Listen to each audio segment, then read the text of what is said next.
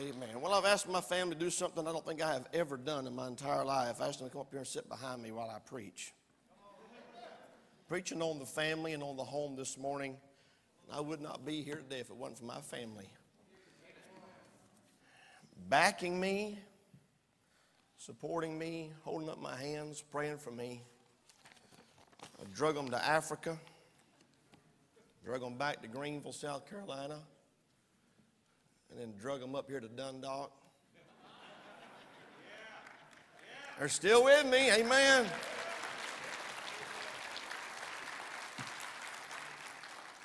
Since we got up here, Marissa got married to what's his name down there?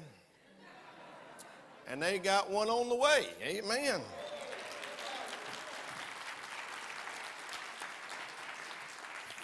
Take your Bibles, turn please to the book of Psalms. Psalms chapter 127. We're doing a series on, on Sunday mornings, but I will, I will get to back to that tonight, okay? I'll pick back up with the Acts 2 series.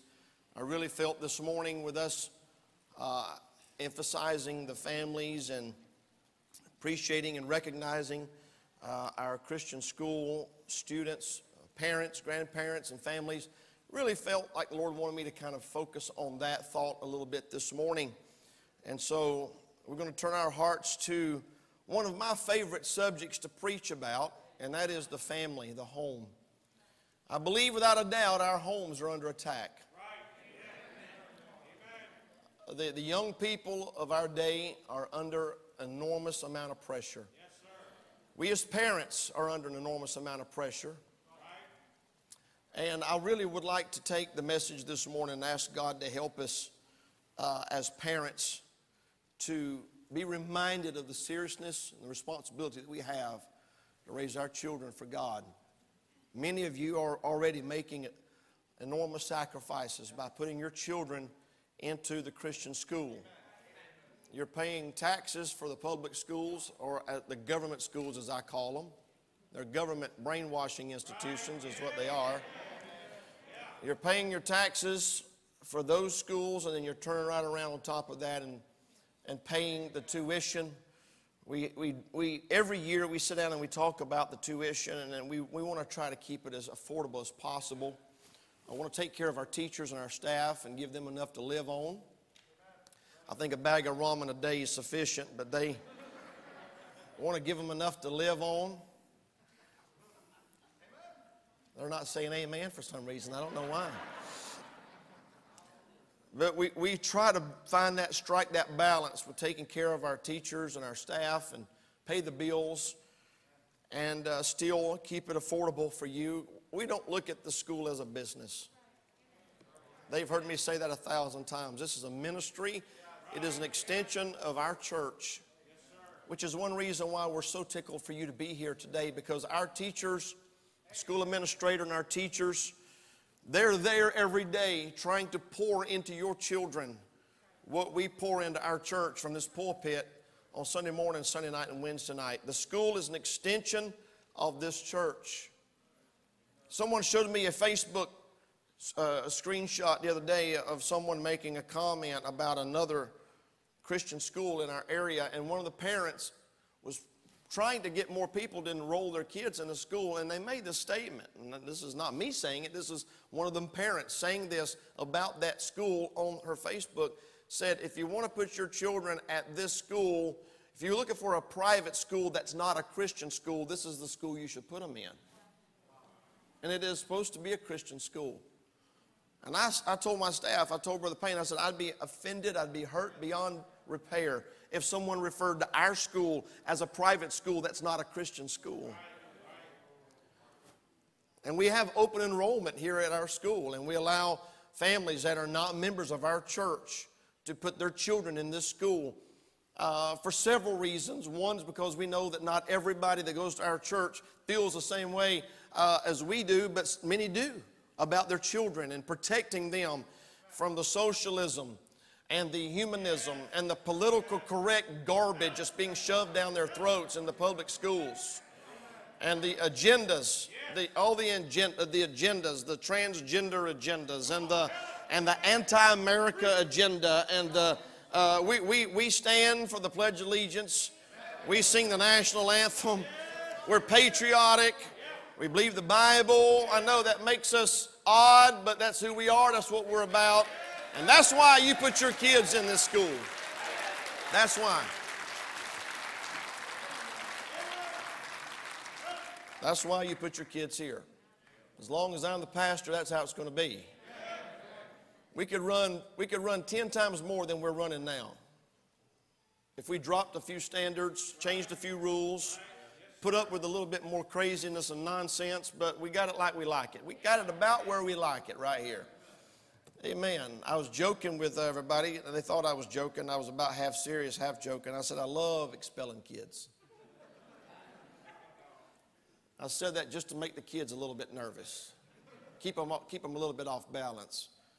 Because it's, a, it's, a, it's an important thing, it's a serious thing to me. And it is, very, it is very important to me that our school, as much as possible, reflects our church. And it's not always easy to do that. And it's, believe it or not, it's not always the non members' kids that are in the principal's office. Many times it's the principal's kids that are in the principal's office. Amen. and the pastor's kids. Help us, Jesus. Here we go. But I really want to stress to you this morning that we believe that the family and the home is worth fighting for. Amen. We believe that. We fight for it in this church, we fight for it in this school. And my prayer is that this message this morning would challenge you to fight for it in your home. Are you in Psalm 127? Would you stand with me, please? It's only five verses, so we'll read them all. Verse number one Except the Lord build the house, they labor in vain that build it. Except the Lord keep the city, the watchman waketh but in vain. It is vain for you to rise up early, to sit up late, to eat the bread of sorrows, for so he giveth his beloved sleep. Lo, children are an heritage of the Lord, and the fruit of the womb is his reward. As arrows are in the hands of a mighty man, so are children of the youth. Happy is the man that hath this quiver full of them. They shall not be ashamed, but they shall speak with the enemies in the gate. I want to preach this morning on this thought let God build your house. Father, we ask you now as we turn our hearts and minds to the Word of God that you give me wisdom, give me discernment, give me boldness, give me, Lord, the unction and the anointing that I need to declare the Word of God this morning to a group of people, Lord, that without a, that without a doubt need this message. We all need it. We ask this prayer in Jesus' name. Amen. You can be seated. Before I get into my three points, I've got a couple of things I want to look at by way of introduction. We notice in verse number one the wonder. Notice the wonder. Except the Lord built the house. Well, I like, I like that thought about the house. He's talking about a house, but obviously in the context of the scripture, he's talking about the home. And to have the opportunity to start and raise a family is a wonderful thing. God instituted the home all the way back in the Garden of Eden. He brought man and woman together. I said he brought a man and a woman together. Amen. And started the family, started the first home. And it's a wonderful thing to be able to start a family, getting engaged. I remember when we got engaged, we got engaged at church. I was at a revival service at her parents' church, at her dad's church where he pastored. And during the invitation, the altar call, Grace and I went down and knelt in front of the pulpit, and I pulled my engagement ring out, and I proposed to her right in the altar at a revival service in her church. I'm so thankful she said yes, because there was a lot of people watching. We got married three months later, right there at Antioch Baptist Church. I don't believe in long engagements. Amen. If you're going to get married, get married.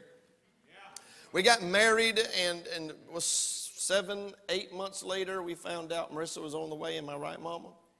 Something like that. Six months, she says, something like that. I'll never forget when she walked in and she says, We're going to have a baby. And I just kind of stood there and just blinked a bunch of times. And she jumped up and down like a little schoolgirl and clapped her hands. We were so excited. God blessed our home with Marissa, Marissa Grace. And then uh, along came Spencer Dean.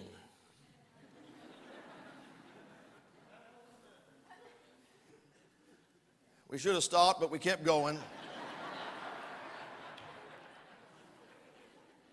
and then Stuart was born. First two were born at home with a midwife.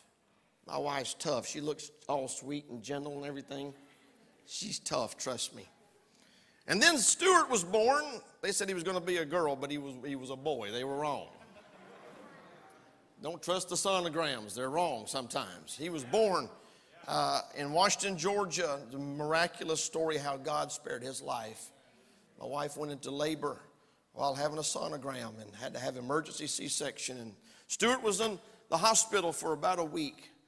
Uh, they wouldn't even give us a 50-50 chance that he would live, but he did. He was a little runt when he was born, but he's made up for that.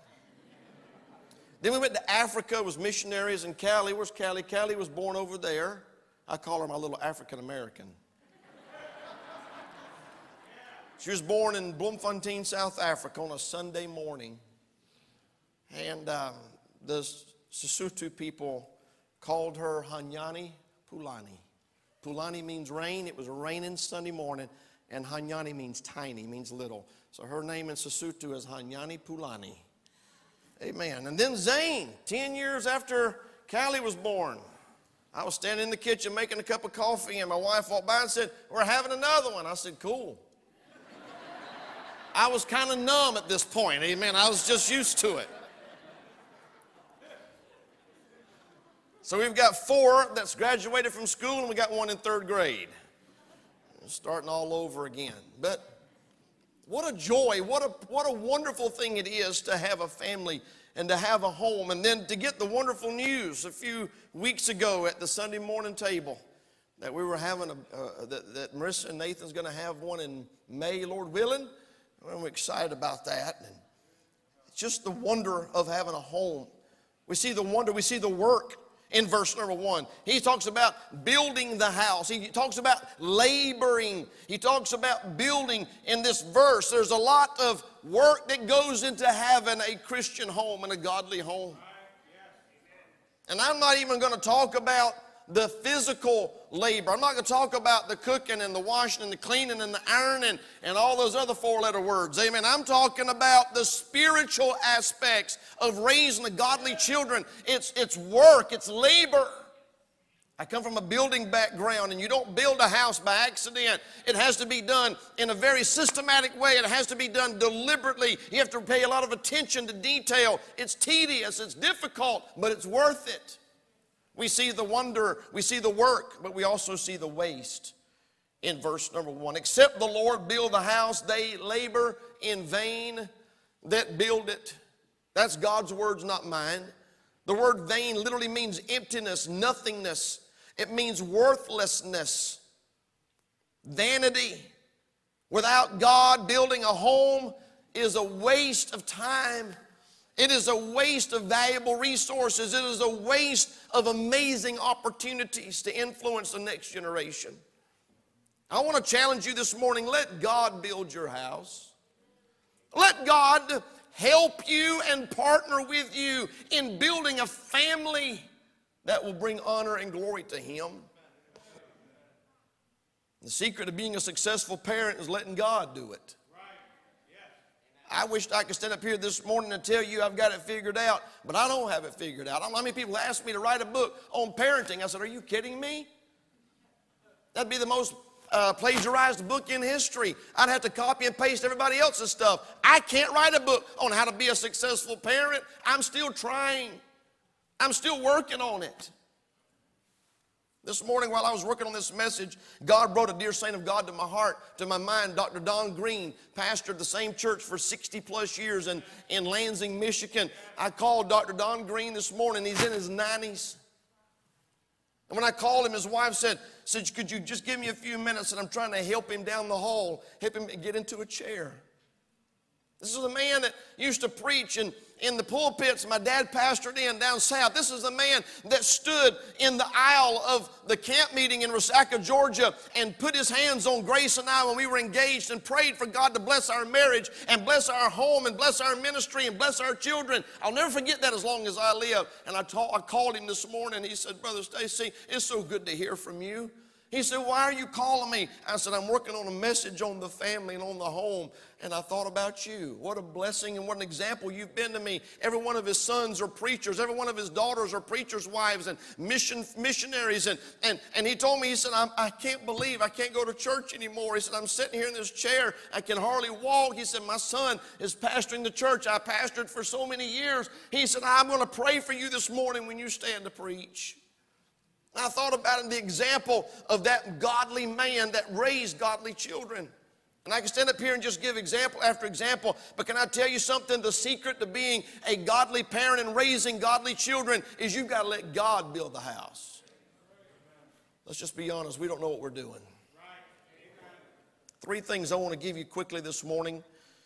Number one, write this down. We see in verse number three, the Bible says, Lo, children are an heritage of the Lord, and the fruit of the womb is his reward. I want to notice the reward of your children will be precious. When you let God build the house, the reward will be precious. That word heritage, I looked up, it literally means a possession, a property, an inheritance. That is something that God has entrusted into us. Children is something that God has given to us to steward on his behalf. Once parents understand the stewardship matter of having children, it is a precious thing. I don't know about you, but when I have something that belongs to somebody else, I'm extra careful. Extra careful. I don't want to I don't want to hurt it. I don't want anything to happen to it. If I borrow something of somebody's, I want to make sure I give it back to them and I give it back to them in better condition that it was in. I don't want to take advantage of somebody's generosity. Can I tell you something? When you and I, as parents, understand that the children that He's given us, He gave it to us, they are an heritage of the Lord. It's a stewardship matter. These are not just my kids to do whatever I want to do with. They're God's children that He entrusted me to raise for Him for His honor and glory. What, a, what an awesome responsibility. But the reward of having children when God builds the house is precious. It goes on to say in verse 3 that children are an heritage of the Lord and the fruit of the womb are His reward. Having children should sober us. Having little, little human beings, little lives to influence and to teach and to train and mentor should put a sobering, sobering atmosphere in each and every one of our hearts.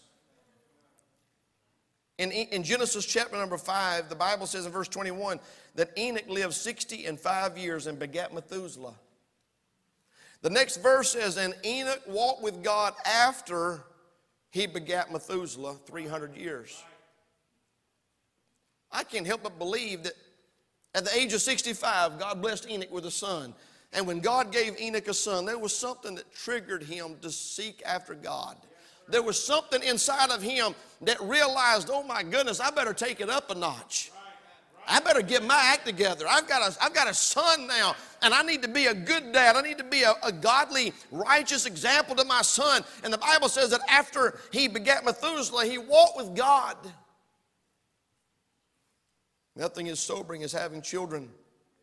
Looking down in that little bassinet, looking down in that little baby bed and seeing that child there and realize they are looking to you for spiritual guidance. They're looking to you for everything food, clothing, protection. But more importantly, they're looking to you for spiritual leadership and guidance. The reward of children is precious when you let God build the house.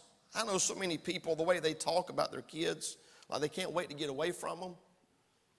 They hate going home to them. They hate being around them. Always looking for somebody else to push them off on so they can go live their life. I don't understand that because when you let God build the house, your children are precious. They're an heritage of the Lord and they are rewards. Everybody still with me? We see not only the reward of your children can be precious, but, but number two, when you let God build the house, the response of your children will be powerful. Look at verse number four. As arrows are in the hands of a mighty man, so are children of the youth. Well, what an analogy.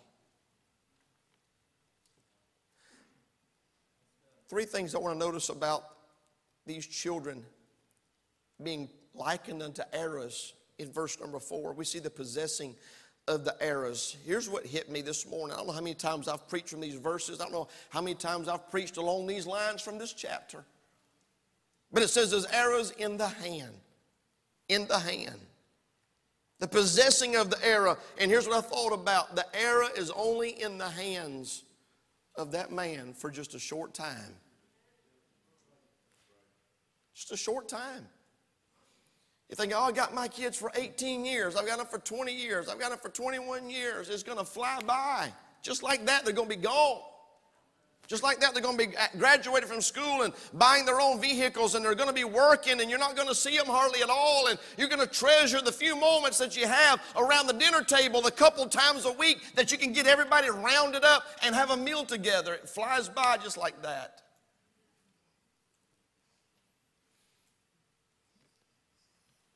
So many children today are starving for love and attention from their parents. Heard about the little boy when his dad walked in from work, said, Daddy, how much money do you make in an hour? Daddy said, Even your mama don't know that. Don't ask me that. He said, Daddy, how much do you make in an hour? He said, I told you don't ask me that. Finally, the little boy insisted. Daddy, how much do you make an hour? He said, I make $20 an hour and I leave me alone. He said, Daddy, will you loan me $10? He says, Is that why you asked me how much money I made so you can ask me some, for some money? Put your pajamas on and go to bed. I'm tired. I ain't got time for this. He sat down in his recliner, started watching TV. After a few minutes, he got to feeling bad. I talked to his little boy. He went up there and sat down on the edge of the bed. He said, Are you asleep? He said, No, sir.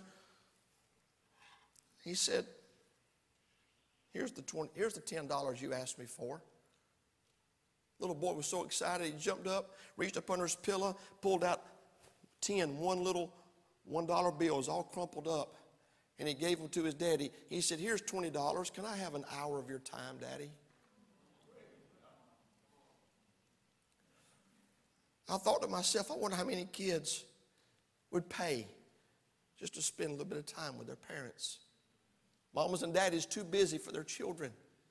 They've got their own life. They've got their own hobbies. They've got their own preoccupying things that are just taking their time while their children are growing up basically alone, unloved, and unmentored. I'm telling you this morning, the arrows in the hands of that mighty man, those arrows are only in that man's hands for a short time. Don't, don't waste a single day. Don't waste a single moment. We see the possessing of the arrows. We see the potential of the arrows.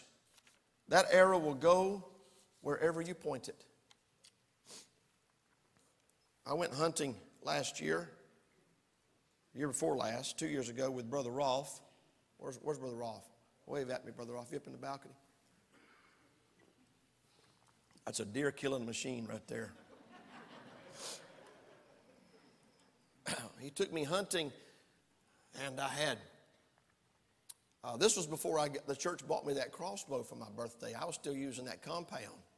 And he'd been trying to teach me how to use a compound. I deer hunted for years down south. We use deer rifles down there. Hey, man, if it's brown, it's down. I can get her done with a rifle. You give me an arrow, that deer can walk up in front of me and go, nah, nah, nah, nah, nah. And he's safe as he can possibly be. But I had, a, I had five arrows and I crawled up in that deer stand, and brother, brother, brother Rolf said, I'm gonna put you right on, I'm gonna put you on some deer. He said, I'm gonna go over yonder and I'm gonna put you right here. There are all deer tracks everywhere. I got up in that stand, I'm sitting there, and here come a deer come out of the woods. It right, right before dark. I mean, he had a rocking chair on his head. Well, it may have only been a six pointer, but it looked big to me. And he walked right out about, about 15 yards from me and started grazing. I pulled the arrow out and stuck it in there. Boy, I never had had buck fever before. Boy, I was shaking like this. I was hyperventilating. I thought, buddy, this deer's fixing to go to meet the Lord. I just pulled that drawstring string back. Deer just kept eating. and I'm looking, I'm trying to, how did I miss that big old deer right there? I pulled out another arrow. I got it on my string and he just kept on eating. Didn't even look up. Man. I'm not exaggerating, I'm telling you the truth. I got a third arrow. I put it in there, I pulled it back about two inches, and my finger slipped off of it, and it went right out over my deer stand and right down in the bushes. And I'm leaning over looking in the bushes going, you kidding me? He just kept eating. I got the fourth arrow, pulled it out, put it on the in the bow, and I thought, I'm gonna get him this time, son. I mean, I, have just got it right there. He just took one step, looked up, and he kept eating. I'm down to one arrow. I've never felt so stupid in my whole life. I said, I will never tell anybody about this. And now look at me. My last arrow, George, I pull it out. I put it on my drawstring. I pulled it back about three inches, and my fingers are so sweaty, they, slipped off of it. And the arrow went whoop, right out over there and just stuck in the dirt. And I'm sitting up in the tree, that deer's still grazing, and it occurred to me I'm done hunting. I don't have any arrows. I sat there for about 10 minutes trying to get up the courage to call Brother Rolf and said, um, We might as well go. He said, Did you get one? I said, No. I said, I missed him. He said, You had five arrows. I said, I know how to count. Come get me. Those arrows went, oh, by the way, I know y'all. I said, What did you forget to do? I forgot to look through the little peephole. That's important. Those arrows went right where I pointed them. Your kids will go right where you point them. Tiger Woods' dad taught his little boy to love golf. Tiger Woods was on Johnny Carson's show at the age of four doing trick shots. You can thank Daddy for that. No matter how late it was, every time James Brown was on television, Michael Jackson's mama would go wake him up, park him in front of the television. And as a little boy, he decided that's what he wanted to do for the rest of his life. He started singing on stage at the age of four, started singing with his family at the age of six, and he was signed by Motown Records at the age of 10. You can thank mama for that. Whatever you point your children at, that's probably what they're going to end up doing. We see the, thirdly, the power of the arrows. Look at what it says in verse number four as arrows are in the hands of a, what's the next two words? Mighty man. The arrows are not really all that mighty, they're just arrows. It's the mighty man pointing, pulling, the one that's doing the propelling. It's the mighty man that puts that arrow where it's supposed to be. Once it's turned loose, once we let go of it, it'll go where it's pointed. Are y'all getting this this morning?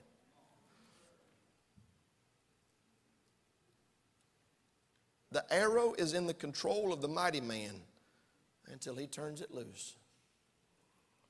What a sobering reality that I and my wife we have an unbelievable, we have an absolutely unbelievable amount of control for a certain point over how our children end up.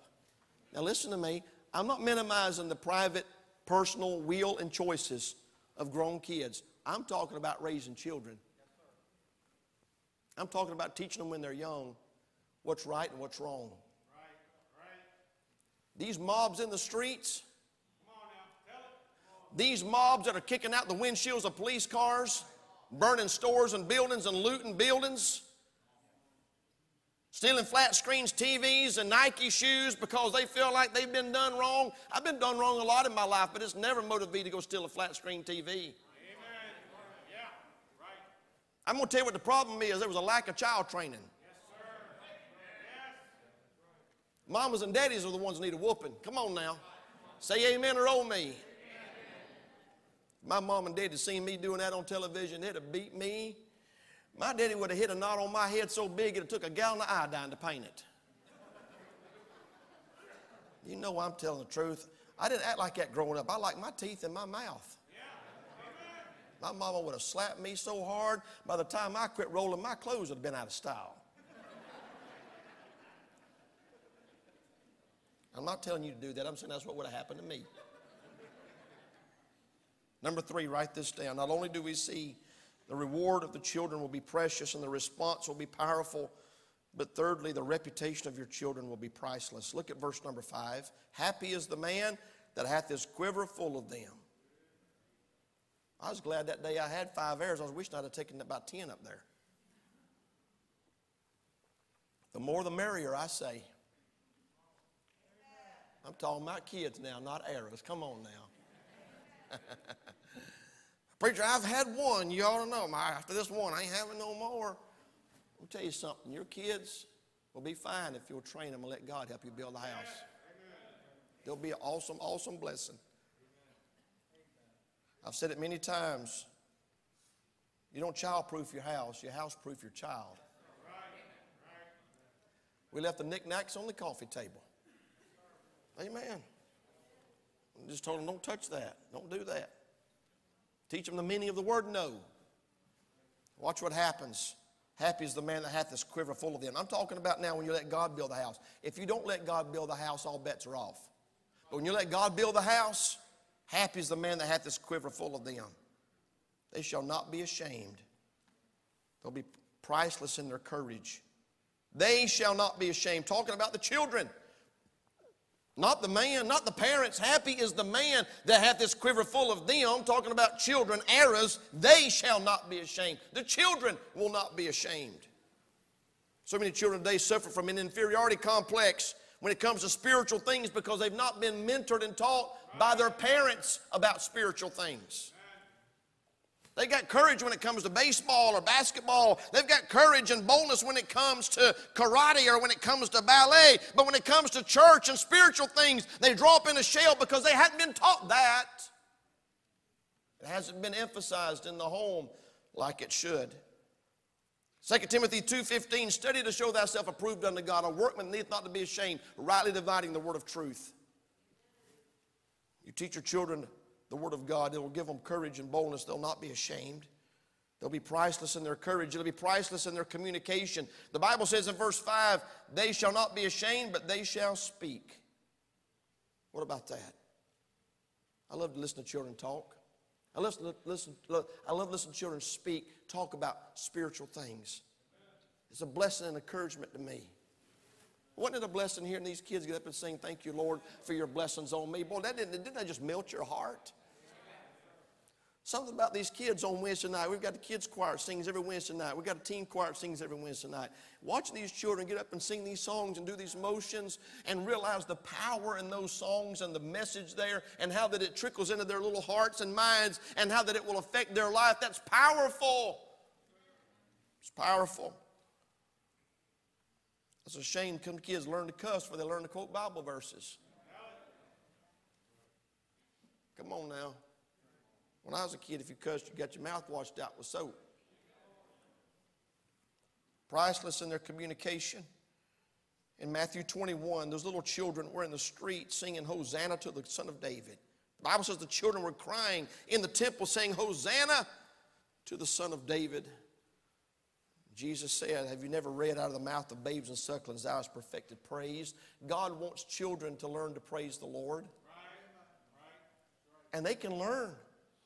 You give a two year old an iPhone, they can hack it. That's right. Give a, give a three year old an iPad, he can hack NASA. That's right. They can sing the jingles of the commercials. They can learn Bible verses and they can learn Christian songs too. Priceless in their courage. I'm in verse 5. Priceless in their communication. They'll be priceless in their confrontation. They shall speak with the enemies in the gate. What about that? By the way, this conversation is not one of fellowship. This is a, this is a conversation of confrontation.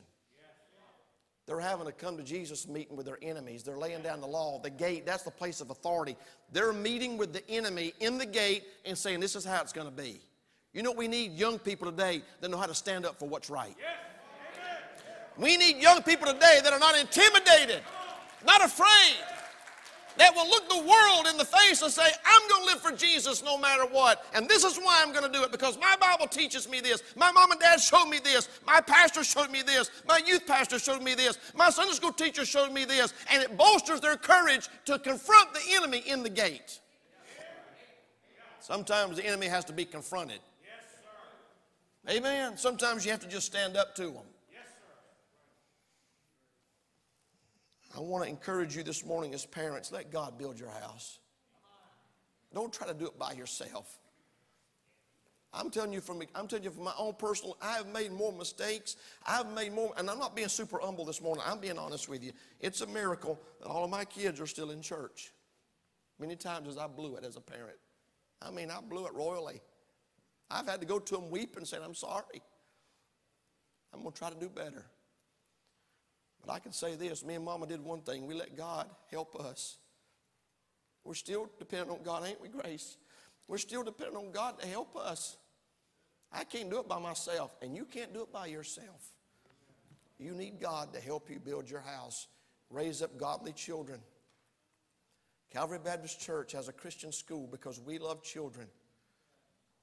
We have a church because we love mamas and daddies that want to raise godly children.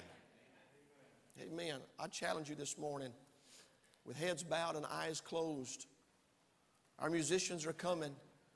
God may be right now just speaking to your heart. Would you, would you, be, would you feel led right now to just maybe get your family by the hand, walk down the aisle, kneel down here in this altar, and pray around your family in just a few minutes and say, God, help me. Help me have a godly home. You say, Preacher, I didn't come from a godly home. My dad was this, my mom was this and that, and I didn't come. Hey, you can start a godly heritage. You may not have come from one, but you can start one.